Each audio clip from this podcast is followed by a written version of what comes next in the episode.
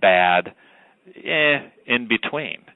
Uh, so my advice is if you if you stick to the good real estate characteristics today, 20 years from now, very likely 20 years from now, the real estate characteristics for that piece is going to be just as good. So if you're a long-term player in the commercial real estate market, focus on the real estate cap- characteristics and focus on what the users are going to be looking for for that prime piece. Uh, so that that would be uh, uh, uh, paramount. That's that's number one.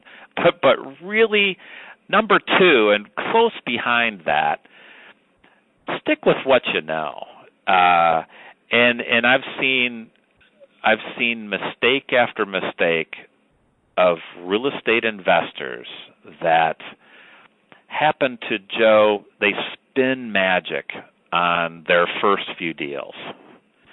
And and let's say it's uh it's an office building you know they they buy an office building right they get it stabilized they they make they make money and it just hums along nicely.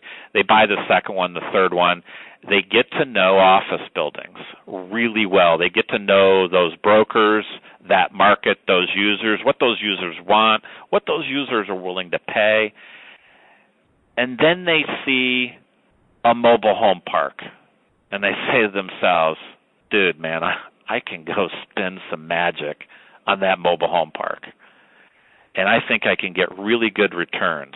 So their whole makeup, their whole program has been office buildings and then they switch it up because they get a big head and uh, uh and they go off the beaten path and they try to spin the same magic trying to deal with mobile home park tenants, and it's a whole different animal.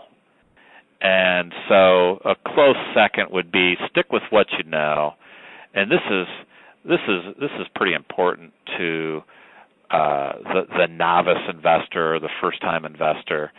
You know, live, eat, and breathe that deal, and and work it hard, and uh, and then stick with what you know, and, and move on to the next deal. Um, that would probably be counter to a lot of opinions that would imply diversification is important. Uh, right. I'm not going to I'm not going to debate that, Joe.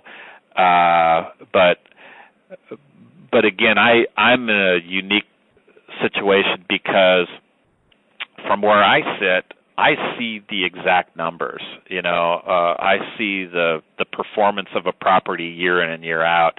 I know how the good people make money and I know how the bad ones